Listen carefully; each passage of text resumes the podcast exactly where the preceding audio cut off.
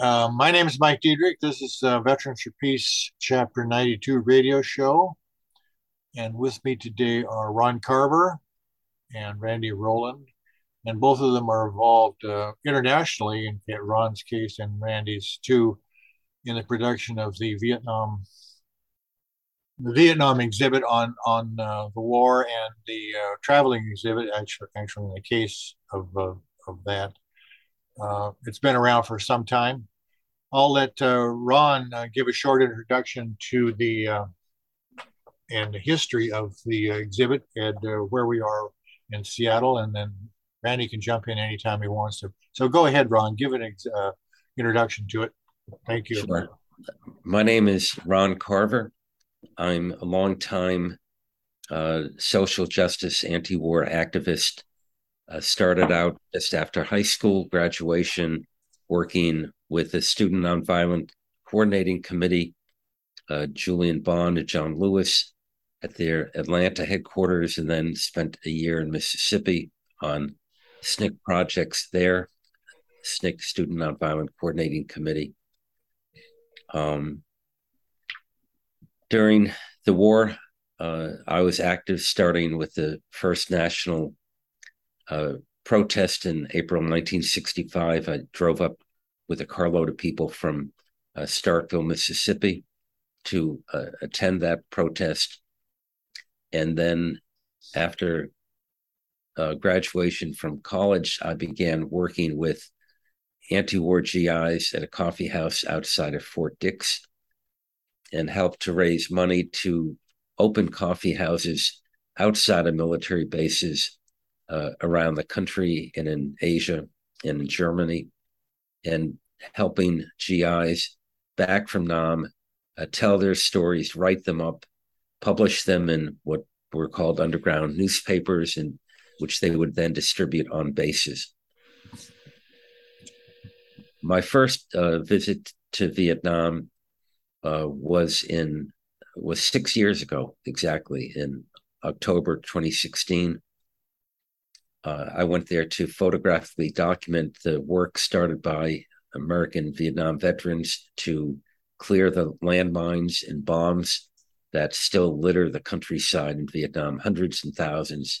Uh, over 10% of the bombs we dropped uh, were still alive uh, and, and, remain alive today, uh, uh, many years after the war ended in 1975 uh, my first day there, I stopped by the War Remnants Museum in uh, Saigon.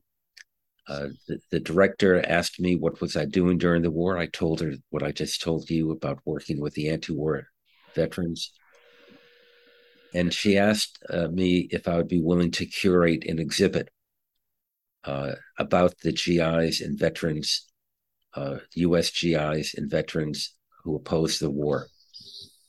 I, I agreed to. I just finished a, a job with uh, the Communication Workers of America, and I had some free time. I thought it'd take me six months, but here I am, six years later, and uh, still working on it. Because though the exhibit opened in Saigon in in uh, March of 2018, and it's still there. It's still on exhibit through the end of this month, uh, or through the end of November uh, at the War Remnants Museum. In May of 2018, uh, my wife and I made a duplicate of the exhibit. It uh, put up, it was installed at a University of Notre Dame, and that kicked off a project of uh, taking this exhibit around to universities throughout the United States. We've been at uh, over a dozen so far with a twofold purpose. Uh, one is to change the way scholars in this country write and teach about the war, to try and encourage them to talk about the key role that played by tens of thousands of anti-war soldiers, sailors, Marines, Air Force personnel that helped to bring the war to an end. and the second is to inspire young people today uh, to understand that if if uh, soldiers in the midst of that war uh, in uniform, uh, working under the very repressive military so called justice system, were able to build a movement strong enough to help bring the war to an end, then we want young people to be inspired, whatever their passion is uh, climate change, uh, stopping the current wars, uh, gender equity, uh, marriage equity, uh, voting rights, uh, whatever their passion is, that they should feel inspired by the success of the GI anti war movement during the Vietnam War. Well, great. And uh, so now here we are at the University of Washington, Seattle, and uh, the exhibit is due to be uh, shown, let's see, well, I'll let you, September 28th to October 28th. I'll let Randy do a little uh, uh, update on what's what's happening at the university and uh, the exhibit. Thank you, Randy. Hi, my name is Randy Rowland. Um, I was one of those GI resistors back in the day that was part of the GI movement. I uh, uh, ultimately was uh, convicted of mutiny. Um, while I was in the Army, I was an Army medic. Um, and um, you know the the GI movement and this exhibit talking about the GI movement really is an answer to the question of how do you stop those who will stop at nothing? Because you know um, throughout history everybody has kind of always you know I mean there's a lot of people who have tried to answer that question. Uh, you know um, Bertolt Brecht did his famous poem about uh, uh, well as long as a tank needs a driver and a bomber needs a pilot then sooner or later the people will win you know and and uh, it was exactly the answer that uh, American soldiers had to come up with uh, when they were faced with the situation of being on the wrong side of uh, a um, uh, of an unjust war. You know, uh, we didn't all we didn't start off that way. I joined the army. You know, I thought that that was my patriotic duty and you know what I needed to do in order to be a citizen here. Um, I hadn't thought one way or the other really that much about about um, the the war. Um, you know, I just believed what I was told, same as most folks. And it was taking care of the wounded um, at Madigan General Hospital down in Tacoma at Fort Lewis that first made me question the war because the I was working on a on a unit um, of head and neck trauma. You know, um, soldiers who had caught a, a round or a fragment of some kind, uh, you know, a shard of shrapnel or whatever, um, in um, in their spine or in their head, and um, you know some of them were unconscious, comatose, and we used them as training aids really uh, for the doctors and nurses and stuff. But um, but uh, others of them were paralyzed from some point down. You know, some so severely that they couldn't even turn the page of a book. they couldn't even poop by themselves. You know, they couldn't anything and uh, and those are the kind of patients that don't go away quickly, and so you get to know them, you know, on a real personal level. Um, uh, I was a medic taking care of them, and and as horrible as their circumstance was, uh, which is pretty damn horrible, um, and that was eye opening to me. Um, but what was even more shocking in some ways was that not a single one of those guys that I was taking care of felt like they had made their sacrifice for a good cause. And so, like so many people, I was, you know, the, the first time I ever heard that the war was wrong in any serious way was from returning soldiers, you know, the wounded that I was taking care of. Uh, who universally told me, we're the bad guys here. We're the ones that are invading their country. And, um, you know, you know, they had told us, you know, uh, American people and soldiers that if we didn't stop them over there, we are going to have to fight them over here. Well, you know, you guys got over there and found out that the Vietnamese didn't even have a proper navy. They weren't coming over here. They, you know, we were over there invading their country, and and that realization was an eye opener for me and made me think, well, I've got to figure out. I first of all don't want to put somebody into the kind of circumstance that that my patients are in um, you know, I just didn't want I didn't want to be part of that. You know, uh, it was that's horrible. And uh, and second of all, I really didn't want to do it if it was for no good reason. You know, um, uh, if we were the the, the invaders, um, and that's what it was. It was, uh, I mean, just like today, we got the Russians invading the Ukrainians. well, you know, we were over there invading and occupying Vietnam. And um, so at a certain point, I turned against the war. And typical for most people who ended up being resistors, I suppose, you know, I, I didn't go from one way to the other in one second. You know, I dipped my toe in it, you know, signed a little statement that I was against the war that I had seen in a in an ad in the um, in a newspaper. Um, I um, um, you know, ultimately um, ended up applying to be a conscientious objector. When my application to be a conscientious objector came back denied, along with orders for Vietnam, know, I uh, refused to pick up uh, an M16 to familiarize with it, and you know, lost two stripes. Uh, I went from E4 to E2, which you know, boom, from there to go on that, and um, um, and um, and then when I was uh, waiting for transfer to Vietnam down in the Bay Area, which was the shipping point for people who were supposed to go to Vietnam, you know, I saw the cops beating up a pregnant anti-war demonstrator in a demonstration, and, and I realized this is the democracy. You know, that was kind of like really opened my eyes because, you know, this is the democracy that we're supposed to be going over there and killing these folks and uh, and everything uh, to protect. You know, that's a bunch of BS. Well, at any rate, one thing led to another uh, ultimately, uh, I was sent by the movement into organized prisoners. If you can believe this, I had to trick my way into jail so I could organize prisoners to sit down uh, and do a protest uh, because a prisoner had gotten shot and killed. And, and we did sit down. And the next thing I knew, I was on trial for my life uh, and was convicted of mutiny.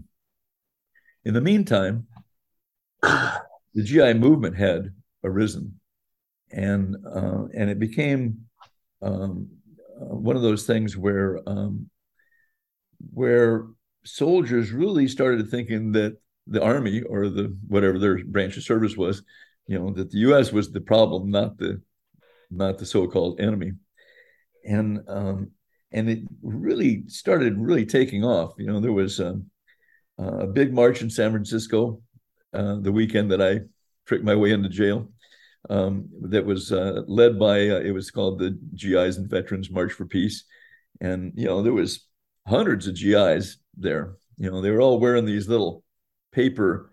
Um, um, little hats, you know, these little paper hats like you'd have in an ice cream parlor or something, um, because uh, we weren't allowed to march in uniform.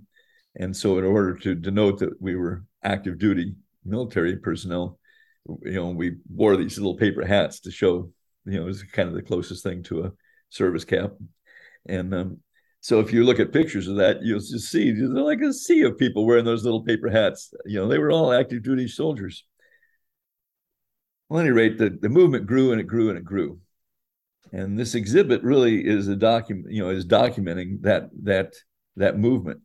At the height of it, the Pentagon um, finally admitted um, uh, that uh, that the the um, GI movement had created had undercut the that the army had become ineffective or unreliable. Unreliable was their term. Um, you know, uh, when they started taking away the guns from the guys in base camp because they were more scared of the of the guys shooting their officers than they were of the enemy attacking the the camp. Uh, you know, then uh, you could more or less tell that the army was in disarray. And um, uh, you know, quoting uh, military sources, not movement sources. Military sources said that there was um, like 65,000, over 65,000 desertions in 1970 alone. That's the equivalent of four divisions. You know, there was over 100,000 AWOLs. In 1970, there was 209 fraggings. And by 1971, in the Americal division, it was it was averaging one a week just in that one division alone. Um, and then as the and as the military as the army became unreliable, as the soldiers really quit fighting for you know the, U.S. Um, started going out and avoiding combat rather than seeking combat and that kind of thing. Um, they, you know, Nixon withdrew or you know started ramping down the military, the army presence there, the ground forces, withdrawing ground forces. But then uh, the the GI movement kind of left, you know, not left, but kind of hopscotch from from the um, Army to the Navy. And so in 1971, there was 488 incidences of sabotage on U.S. Navy vessels.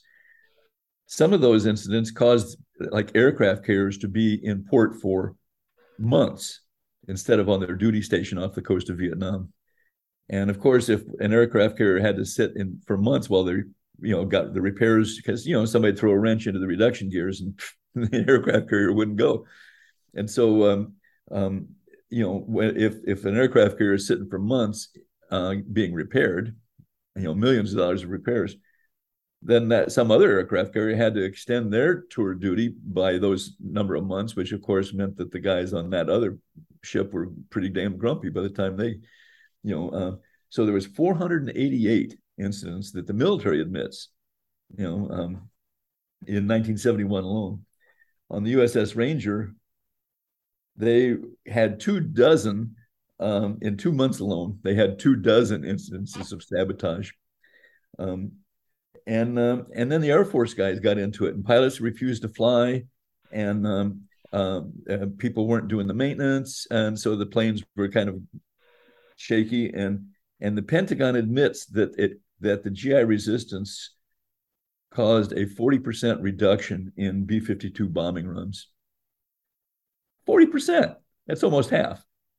You know, so uh, and you know, um, and, it got so bad that that the guys who were doing the the the military intelligence to try and figure out where the bombers were supposed to go bomb were given bad in, intel so that the bombers would go and just bomb some harmless place rather than a, a I mean, you know, this is the military being blinded by its own troops, you know, sending off the bombers thinking that they're bombing a, a legitimate target and are actually just dropping bombs in a jungle somewhere. Now that doesn't mean that the Vietnamese weren't suffering plenty, you know, and all credit, of course, has to go to the Vietnamese for bucking up under all of that. Um, but the story that the exhibit tells is a different story. It's it's not the story that folks have heard all the time, which is that there was more bombs dropped in Vietnam than were bo- dropped in all of World War One and World War Two and Korea put together. Now that's true, but you might have heard that story before. What you might not have heard, though, is that American soldiers really played a significant role in bringing that war to an end. And that's what this exhibit's all about. I know some about it because I was one of those soldiers, uh, but I wasn't alone, uh, you know. Um, and so I'm really hoping that people will go and find out because it speaks directly to a real question that's on a lot of folks' mind, which is that one I started off talking about, which is how do you stop those who will stop at nothing? American military was they were perfectly happy to torture and rape and kill and burn and pollute and gas and every other ugly thing you can think of. You know, I mean, they were victory at all costs. You know, to the enemy, and um, and and it's rare in human history when soldiers have been forced into a situation where they had to be the ones to stop the war. The American people are supposed to keep the war from happening, and the American people and government are supposed to stop the war if it's wrong. You know that's their job. It's really a shame if it falls on the american soldiers to have to to do it but the american soldiers realized through their own activities and presence in vietnam that the war was wrong that we were the bad guys and then the american soldiers took matters into their own hands and that is a story that really needs to be told you know uh, just a, a comment on that um, is that you know soldiers are the ones that bear the burden of war crimes, shall we call them that, of the war, uh, and um, that's after being in a war. They're the ones that are left with the debris of their mental and psychological distress, in addition to their physical wounds. And it's unfortunate that that, but that's always the case, and and uh, it's really uh, poetic, almost poetic in a way, that it was GIs, active and, and, and the veterans too, who came forward and said, this war is wrong, this is why it's wrong, and uh, why we are opposing it. And, you know, and I should also notice that as far as history goes, there, there have been, in American history anyway, uh, incidents of opposition to wars. Very, very few sort of uh, uh, there's very little history of actually active duty GIs while the war is being fought, standing up, going to prison, in in uh, your case and other cases in opposition to the war. It's a very historical defining point in American history that needs more attention, as you mentioned earlier, talking about teaching about the war, Ron. Uh, and uh, for this reason, the exhibit is really an important thing. It's very, very important that it's at a, a uh, university. Uh, Christoph Giebel is doing an introduction to the uh, uh, whole program, and he is himself a Southeast Asian scholar and also actually a Southeast Asian veteran himself. He served with the German um, hospital ship there in Southeast Asia. So, um, can you actually say what what the exhibit sort of looks like and what would people see when they go to the exhibit? Sure. Um, first of all, it's it's a significantly large exhibit. It's uh, 17 panels. Each panel's four foot tall and eight feet wide, and they feature uh, photographs, documents, uh, statements by the soldiers who participated uh, in the uh, GI anti-war movement, but also uh, scholars, quotes from scholars, and as Randy said, government documents and government figures talking about the the growth of this resistance movement. The panels are organized to show different aspects of the GI resistance and protests. Uh, there's a couple of panels on the GI underground press. There were some 300 uh, newspapers produced by and for uh, soldiers, particularly soldiers coming back from uh, Vietnam in, in all of the different uh, services Army, Navy, Marines, and Air Force.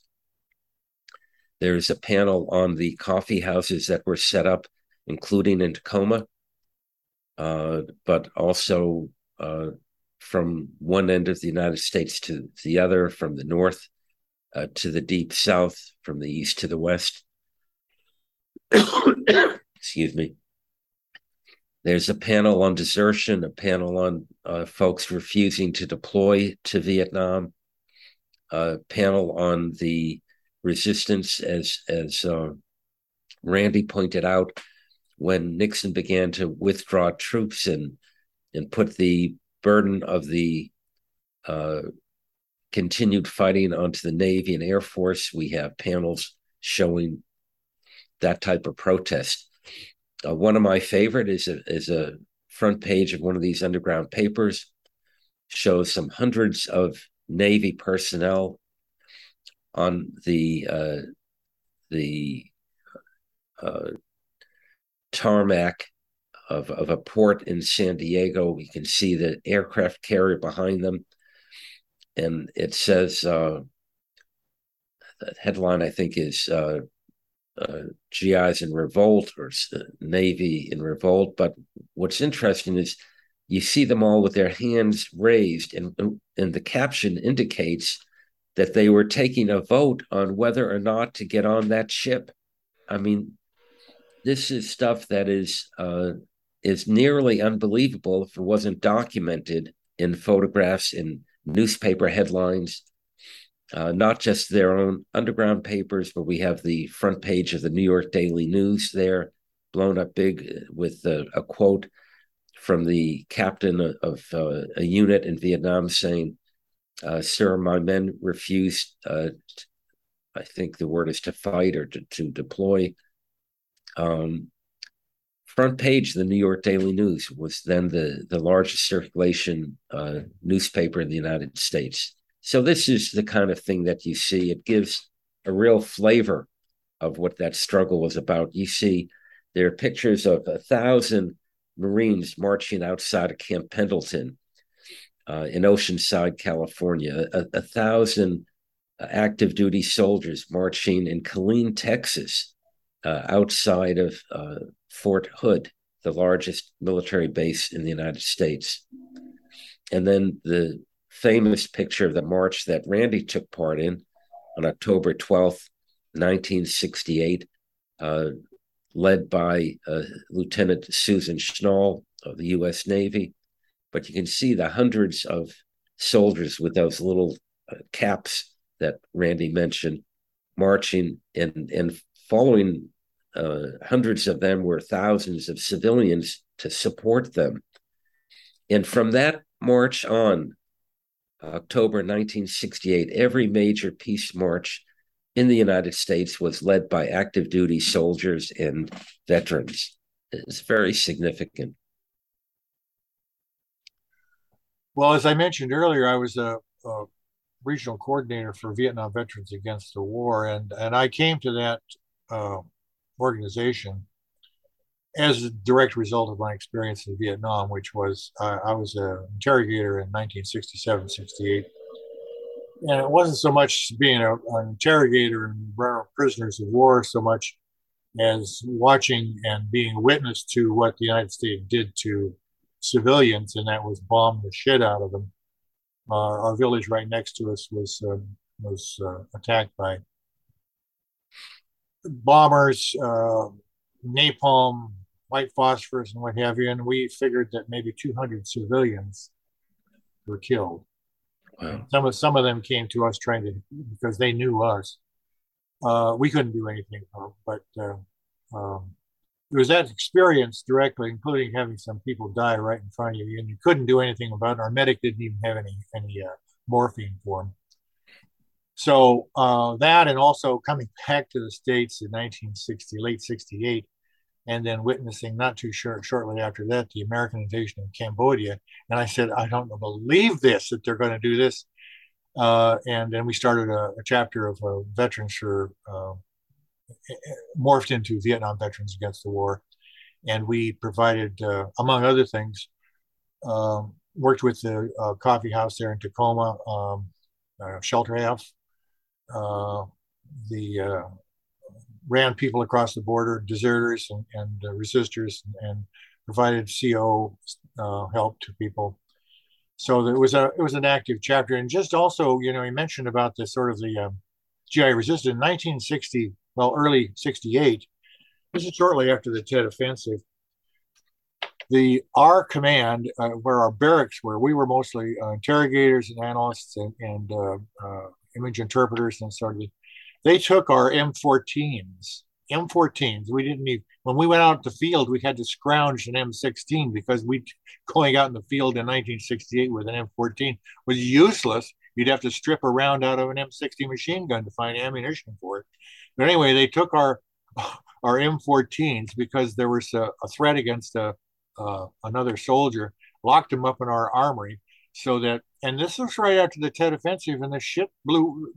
Where I was at the in Cho Lon, there, there was shit all flying around all the time, and we were not directly attacked, although we got shrapnel from the fighting. So they did because they were so afraid of us. They took away our M14s and locked them into the armory, so that if we were attacked, we were shit out of luck. you know, now how crazy is that? You know, and uh, an example of it, you know, we went and actually went and wrote it on with a um, uh, bug spray.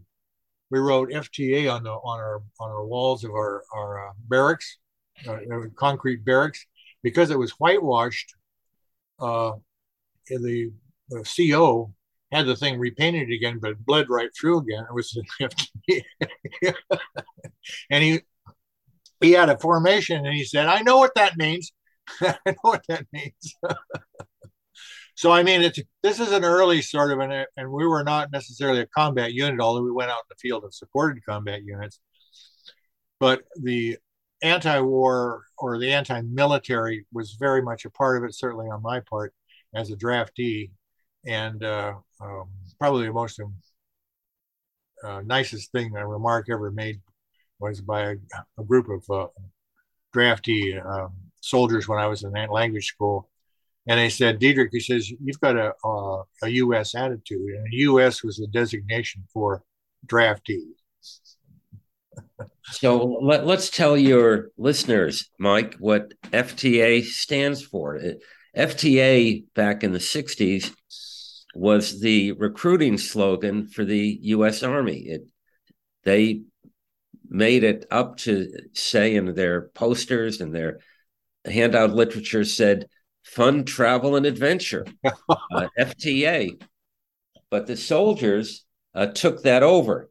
And, and to the soldiers, it, and the reason you wrote it on the wall of the barracks is it meant F the army. Yeah. And uh, I know that because when I went for my pre induction physical in 1969, uh, I I had uh, I, I, stayed the night before with uh, Noam Chomsky's sister-in-law, uh, Judy Chomsky, in Philadelphia. I was working at the GI Coffee House at Fort Dix, the largest recruiting and basic training uh, on, on the uh, East Coast, at least in the northern part of the East Coast. And so I, that was only about 50 miles away from Philadelphia. And so the my friends at Judy's house, they painted a red fist on my chest and the letters FTA. and so uh, when you had to strip down for the pre-induction fiscal, and on my back they wrote "Join the GI Rebellion."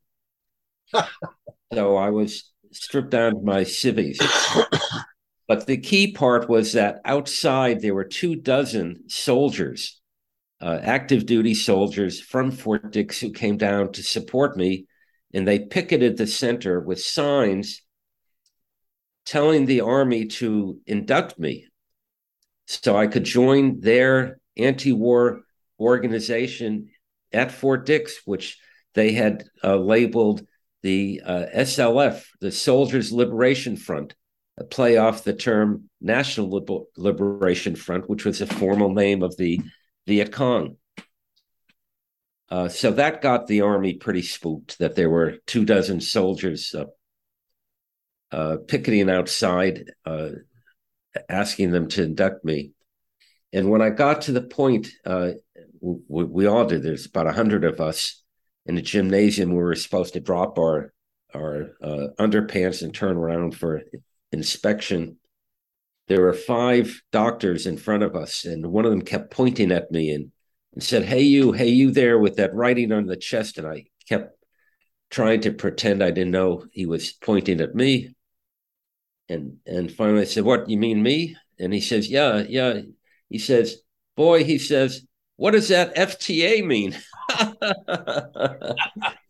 I loved it. So I stepped forward, I raised my fist, and I said, It means F the Army, sir and the whole group, a hundred of us, everyone started rolling on the ground in laughter.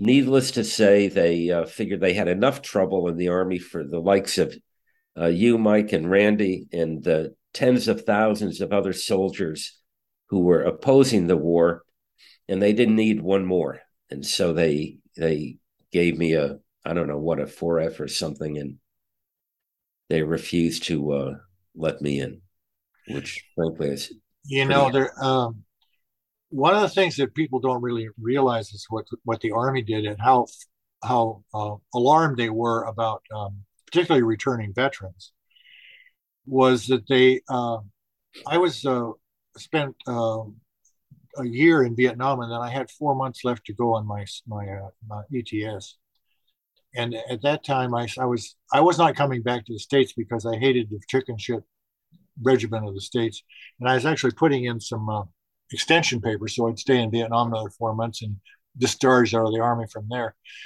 And a battalion clerk comes down to me. He says, "Diedrich," he says, "You want to get out of here?" I says, "Well, fuck yes." And he says, "They just uh, uh, they gave uh, if you've got less than six months to go in your service after your, your during your tour of Vietnam, they'll let you out." And the reason they did that is because soldiers coming back from Vietnam were unruly. They didn't follow orders. And they, uh, worst of all, they contaminated the rest of the young soldiers who were going to Vietnam with their FTA attitude. Uh, anecdote there's a friend of mine who was actually one of the guys who was first started uh, VFP. Was, he was a Marine captain, and he was uh, during Vietnam. He didn't go to Vietnam, but he was in charge of a holding company of Marines who had come back from Vietnam. This guy was a Marine captain. He'd been in like six, eight years. And he said, These guys coming back from Vietnam, they would say to a gunny sergeant, which is like a god in the Marine Corps, fuck you. they said to him, fuck you. They wouldn't do anything. And they just laid around and waiting to get out of them. And he says, I was just, I couldn't believe it. He was a Marine Corps captain. He says, these people in the Marine Corps were talking about senior NCOs and officers to tell them to go to hell. And that was because of their experience in Vietnam and the military. And it was, you know, for him as a, um, not a lifer, but I mean a Marine Corps officer, and people who don't know our Marine Corps says, I mean, they take very seriously this shit. Uh, it was un- unbelievable, just unbelievable. I mean, well, good the, example of what uh, you know, opposition to the war. In these cases, it was sort of passive. I'm not going to do anything. Well, the important thing to me about this exhibit and and the way it's been shown at a dozen different universities across the country, and the way it's being organized at uh, both UW Seattle and also at, simultaneously we have another one at University of Puget Sound, is that it's not just something to come by and look at, but Randy and the Veterans for Peace chapter uh, have organized a series of events around this uh, forums where you can hear directly from panels of the GIs uh, who were active then, uh, hear more stories like Randy and you have just told today. Um, you can uh, see movies, uh, documenting these, a, a, very exciting, vibrant uh, documentary called Sir No Sir which is perhaps the best uh, documentary I've ever seen on any subject in my life about the GI anti war movement. So I, I encourage people uh, to uh, get hold of, and Randy can tell you how the uh, program that's going to take place from uh, the 28th of September through the 28th of October, uh, both in Seattle and in Tacoma. I'm I'm coming up next week, uh, flying in to help uh, to help display the exhibit. Uh, I'll be speaking on Wednesday, the 28th, at 6 p.m. at the Parable Bookstore in Tacoma, and we're trying to set up something for the next day at 6:30 at Three Tree Books in Seattle, but that's not confirmed yet. But there i just encourage listeners to your show uh, to show up but i want to make another request. It'd be great if we get some younger people there too. And and it's a lot of folks our age you know who were coming of age in the 60s and 70s who are the stalwart uh, people coming to this type of event but i'd like listeners to think about bringing their children and their grandchildren. Encourage them to bring their next door neighbor. I was at an event in Washington, D.C. last night, and uh, I had a couple of my neighbors come, including a couple of their teenage uh, children. And this is what it's about. Uh, we, we want to encourage folks here. And, and then let me say one other thing uh, because it, it relates to what Randy was saying about what does it take uh, to stop a war. Uh, and I don't know if people have been watching the news lately, but the there's a growing anti-war movement in Russia among the Russian soldiers and and and young men who are of age and who are part of the reserves. And the uh, the New York Times reported yesterday that the the flights out of Russia are entirely booked up. Every direct flight out of Wash out of Russia is booked up, and this is largely draft age men or men already in the reserves who want to get the hell out because they don't want to be part of the invasion of of the Ukraine, and and so we have our own uh, crosses to bear. We have our own uh, wars that are improper that are still continuing. The U.S. is still uh, engaging improperly throughout the world, um, and there's so many other issues that young people have to fight uh, against for for justice, for social justice.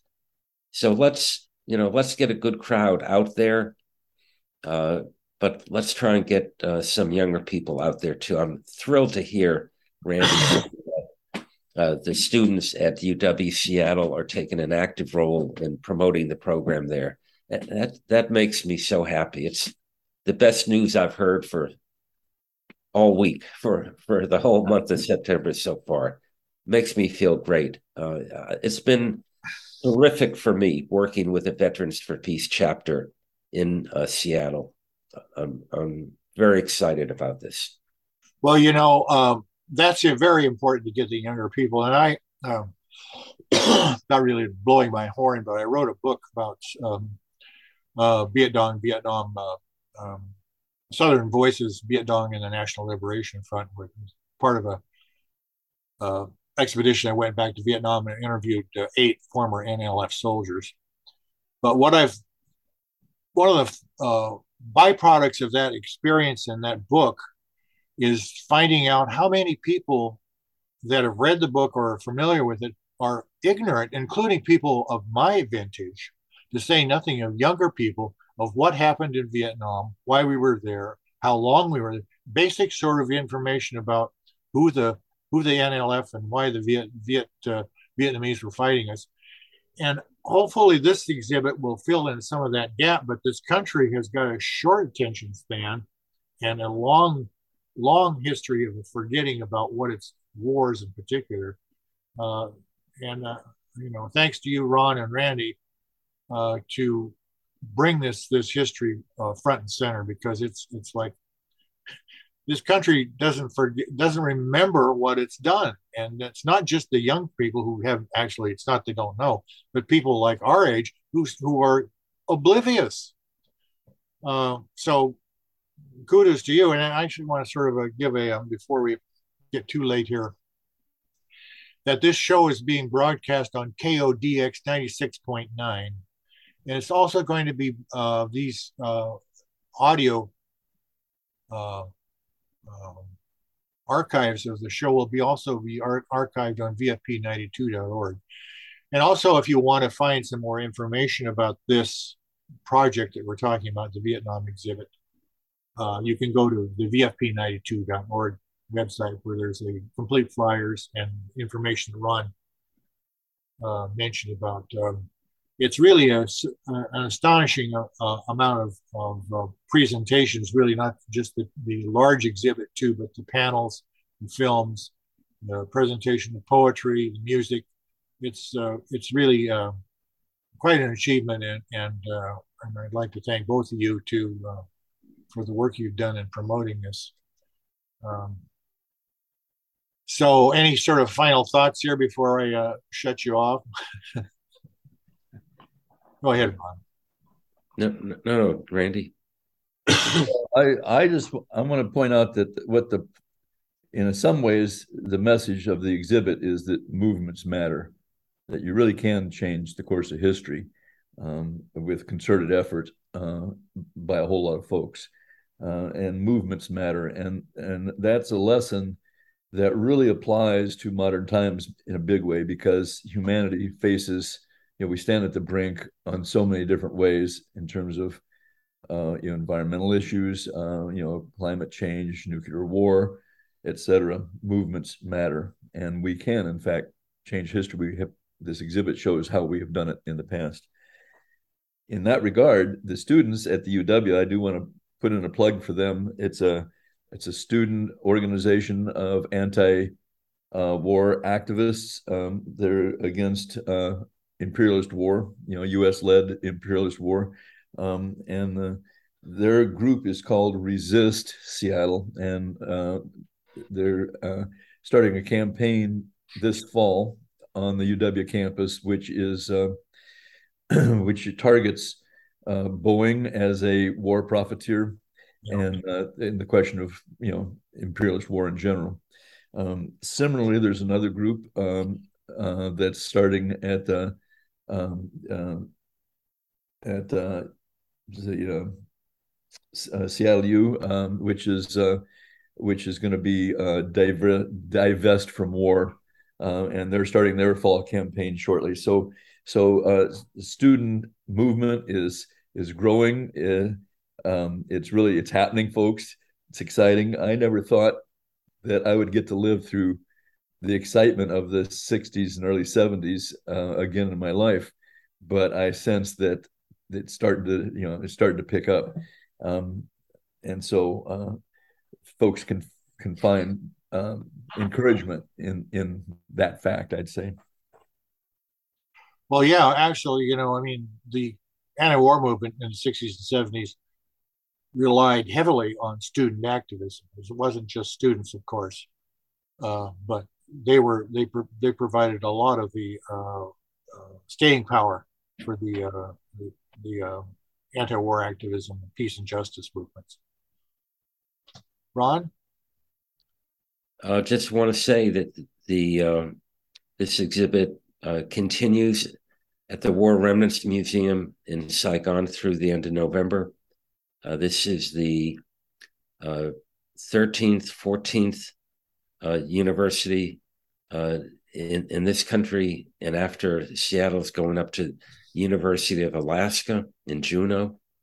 Uh, it it has a, a life of its own, but it it comes to life uh, with all the associated events around it. So uh, if if you're looking for inspiration, if you're feeling down in the dump and like the problems are maybe too tough to ever uh, respond to, uh, you'll find your inspiration through this exhibit.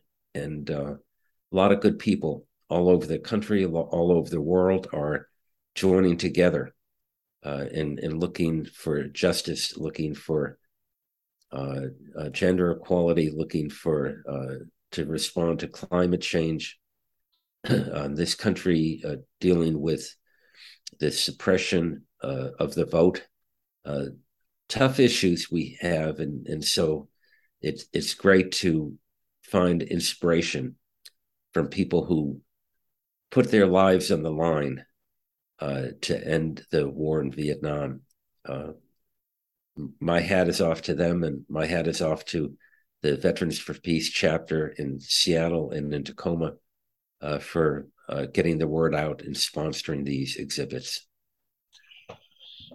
Okay, Ron and Randy, thank you for your uh, participation in this little radio program. My name is Mike Diedrich for Veterans for Peace radio show on KODX 96.9, signing off.